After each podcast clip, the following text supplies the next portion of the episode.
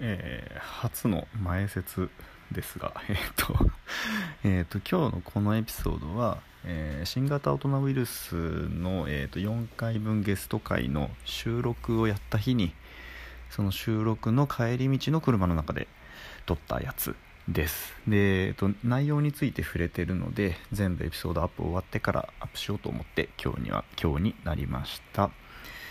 えーと、新型大人ウイルスの、えーと、シャープ56から、えーと、今日公開の59まで計4回、えー、と僕がゲスト会になってますので、まあ、それもそれ以外も皆さん聞いてもらえたらと思います。はい。それでは、えー、と収録直後の僕の、えー、とわちゃわちゃした録音をどうぞ。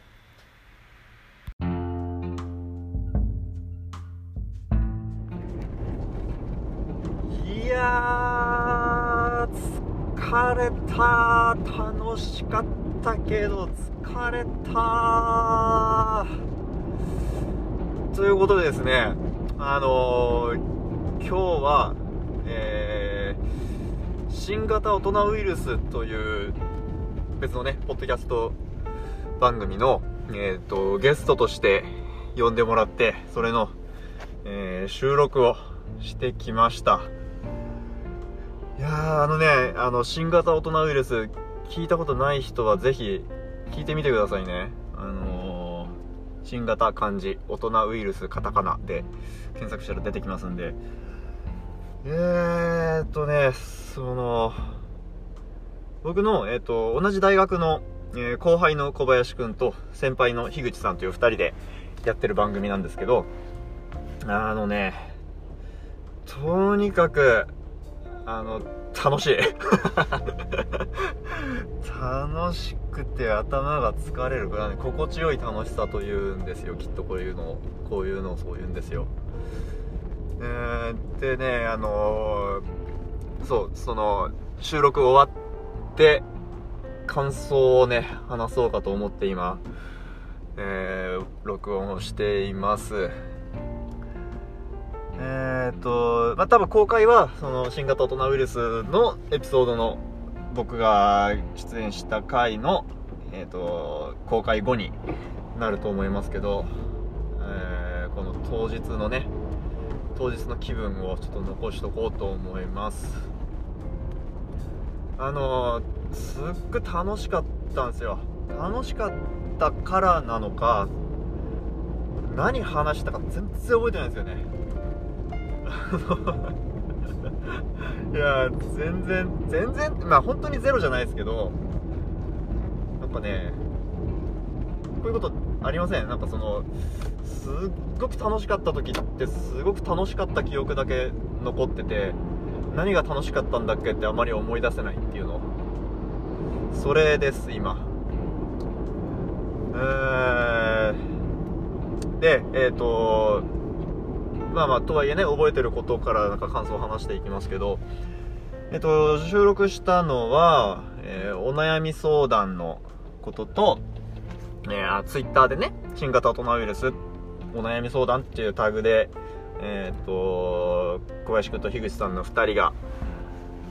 お悩み相談を受け付けて、で、それにリスナーの人がリプライしたり、番組内で答えたりするっていうやつなん、企画なんですけど、えっ、ー、と、それも一回撮るとき混ぜてもらって、えっ、ー、と、撮りました。あのね、多分ね、収録の中でも言いましたけど、あの僕がいきなり、その 小林、樋口の2人に、答えてほしい、まあ、とかリスナーにね、答えてほしいと思って書いたお悩みを、いきなりポッと出てきたゲストの僕に、なんか、答えられるってどんな、どんな気分なんですかね。なんか、嬉しいといいんですけど、まあ僕、逆だったらっていうのを考えると、まあ、あの、普通に全然楽しめると思うんですけど、ね、悩みの内容的には、それどうなんて思う人がいないことを祈ります。それだけが気がかりでしたねお悩み相談の会は。えー、で悩みに対する回答はねなんかねあんまりこう言ってはなんですがうまくうまい回答できたかなってちょっとえー、不安になってもいます。まあとはいえね別に思ってないこと言ったわけではないのでそうそれをなんかいいいい感じの受け止め方をあというかなんだろうな。なんか糧になるようなことがちょっとでも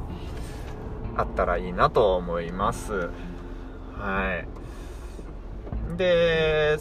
お悩み相談ともう一個えっ、ー、とテーマトーク。テーマトークのくじ引きルーレットみたいな企画をやったんですけど、えっ、ー、と、どうなのかっていうのを、まあ、多分新型の方でも説明はされてますけど言うと、えっと、僕と小林君と樋口さんの3人がこの3人でなんか話したら面白そうやなって思うテーマをえー、っと9時にしてで抽選して「はいこれ!」っつって喋ると出たやつだとえー、っと何があったっけ？えー、存在感と危険性についてとか理系と文系って結局何なの？とかなんかそういうテーマを、えーと、くじ引きでバーンっつって1個選んででそれについて話すと。で結局多分、えっと、収録の時はこれ誰が出したテーマなのっていうのを、えーと、全部言ってたような気がするんですけどなんかルールとしては一応前事前に決めてたルールとしてはえっ、ー、とこれが誰のテーマかっていうのは黙っててもいいとっ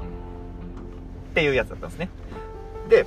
このルール、すごい面白いんですよ。面白かったんですよ、やってみて。で、これどこがオリジナルかっていうと、まさにその樋口さんが、えー、っとね、いつだったか忘れましたけど、僕が、あ、学生ではな、あれ？まだ学生だったかな？学生だったな、多分。僕が学生で、樋口さんが大学卒業した後ぐらいだったのかな？ちょっと正確に時期を覚えてないんですけどもう10年以上前に、えっと、樋口さんがちょっと面白い話がしたいっつって人を集めてこのルール考えてやったんですよマンションの一室で。だから紙にトークテーマ書いて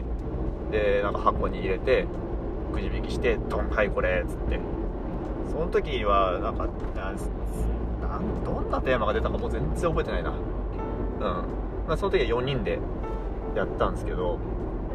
これねすごい面白いですよ。あの人となりが知れてる人とやっても面白いし、えっ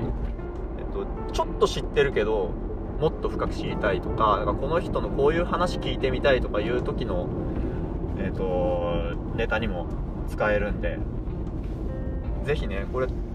やってみてください。面白いです。人を選びますけどね。やって面白い組み合わせとか人って。うん。まあでもこの人とはできるなと思ったらねやってみてください。ぜひ面白いです。うん。で、えー、予想通りね3人でやったらもうめちゃくちゃ面白かったですね。いやーちょっとだからそう何を話したか中身を覚えてないから全然ダメだなこれ。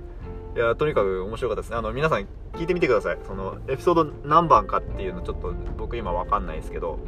えっ、ー、とはい。探したら出てくると思うんで。えー、ですね。であとねあのなんだっけ？あのー、あの新型大人ウイルスウイルスっていう番組はあの彼ら2人も何度も公言してますけどその好き勝手しゃべるっていうのがえっ、ー、と大事なものなんですね。そこにゲストが入ってって3人で喋るっていうのが果たしてそれを壊さない形で成立するのかみたいなのはちょっと心配ではあったんですけどやっぱねそこは僕の印象ではうまいこと、えー、違和感なく入り込めたなっていう感じはしてます。皆さんどうでしたでしょうか？うん。あのー、なんだろうな。やっぱその昔から知ってる間柄だし、えー、まあ、つまりどういうことかっていうと新型大人ウイルス以外のこともっと過去のこととか他の活動のこととかを知ってるとうーんとその発言はどういう意図でなされたものかみたいなのをつかみやすい気がするんですよね。そうそういう相手とだとこうとなんだろうアクセルベタ踏みできるというかなんどんなボール投げてもとりあえず何か返ってくるやろみたいなのもあるしそのこのボール投げたらこう返してくれるやろっていうのとかなんか分かんないけど発言してみたら次の一言が面白くなって帰ってくるみたいななんか安心感がありますよね。うん。いやまあそのあの2人なら僕みたいなのじゃなくって全然あの最近知り合った人とかでも全然面白い話にはなると思うんですけど僕はなんかそういう知ってる人同士で喋ってたっていうことがすごい安心材料になったしもともとの2人の空気を壊さないような話になったなっていう、まあ、壊さないだけじゃなくって僕の雰囲気もねなんか追加できてたらさらに嬉しいですけど。うん。いやそしてねあの話し足りない。あのテーマトークのルーレットは結構いくつもやったんですけどえっ、とまだね出てないのあるんですよ。多分1人5個か6個かずつぐらい出してたんじゃないかなまだ全部消化しきれてないんでやっぱね次の機会あったらまたやりたいですね。いやー面白かったはい。ね感想なんか喋ろうと思ったら面白かったしか言ってないな。うんまあまあいいか。はいえっとそんな感じでした。はい皆さんあのもしまだまだ聞いてない方がいたら新型大人ウイルスぜひぜひぜひ僕が出てる回だけじゃなくってね面白いんで聞いてみてください。